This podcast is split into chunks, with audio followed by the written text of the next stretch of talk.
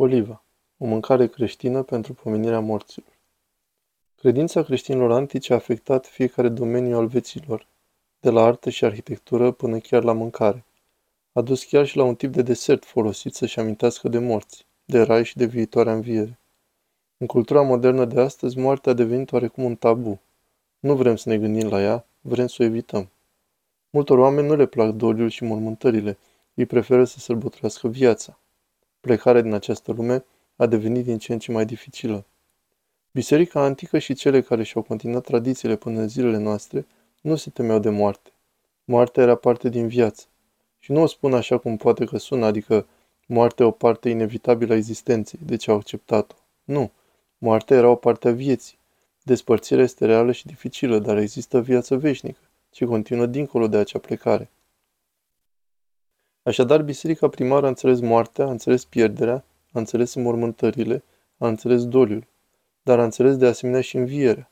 De asemenea a înțeles înfrângerea morții de către Hristos și a înțeles că acum că viața a înviat din mormânt, noi călcăm moartea în picioare ca și cum ar fi nimic, că datorită lui Hristos trecem prin moarte în viață.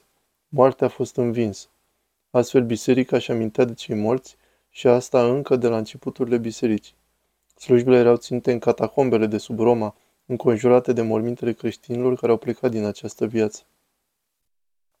Un mod în care morții erau comemorați în biserică era printr-un aliment străvechi numit colivă.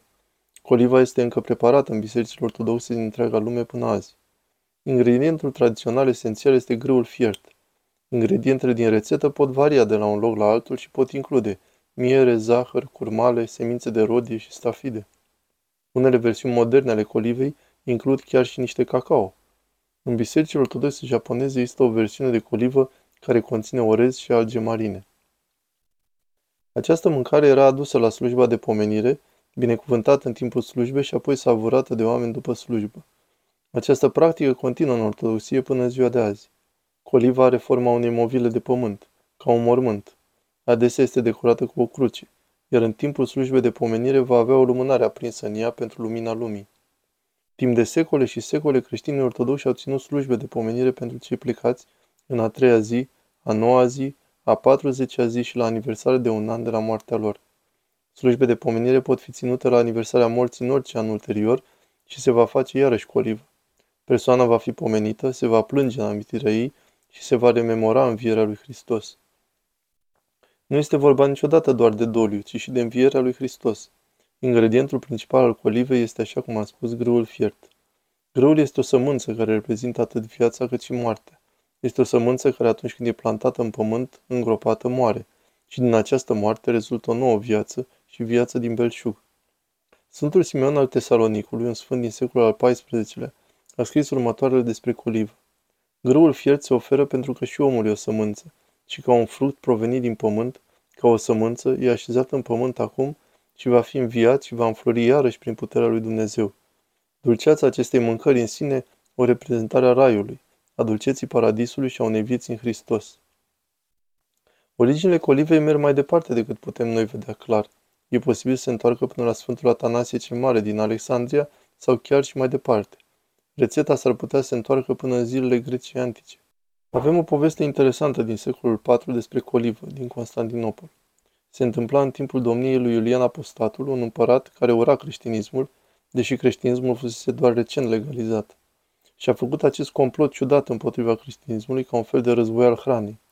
Începuse postul mare, iar Iulian știa că după prima săptămână a postului, creștinii vor fi flămânzi, pentru că noi nu mâncăm foarte mult în prima săptămână a postului. Așa că a ordonat ca sângele de la sacrificiile păgâne să fie dus în piață sâmbătă dimineața, de vreme și să se stropească cu el toate alimentele care erau de vânzare acolo. El știa că creștinii vor veni să cumpere mâncare și astfel simțea că îi va domina, că aveau așa mare nevoie să mănânce, încât vor trebui să mănânce mâncare acoperită cu sânge al idolatriei. Arhiepiscopul Constantinopolului a avut însă un vis. În acest vis l-a întâlnit pe Sfântul Teodor Tiron, un martir creștin din secolul trecut, secolul III. Și Sfântul Teodor l-a avertizat pe arhiepiscop de complot și a spus, nu-i lăsa pe creștini să meargă la piață sâmbătă. Rămâneți acasă și pregătiți-vă de mâncare din grâu fiert cu miere. Aceasta era coliva. În Biserica Ortodoxă până astăzi, prima săptămână din postul mare este sâmbăta Sfântului Teodor Tiron și mulți creștini ortodoxi din întreaga lume pregătesc în continuare colivă pentru acea zi în amintirea acelui eveniment din secolul al IV-lea. Sunt multe zile pe parcursul anului în care Biserica Ortodoxă își comemorează morții, iar noi mâncăm colivă după slujbele din acele zile. Sunt câteva astfel de zile în postul mare, iar alte astfel de zile sunt după Paște. Acestea sunt un fel de evenimente speciale și, bineînțeles, vom aduce coliva la slujbele de pomenire pentru cei dragi care ne-au părăsit.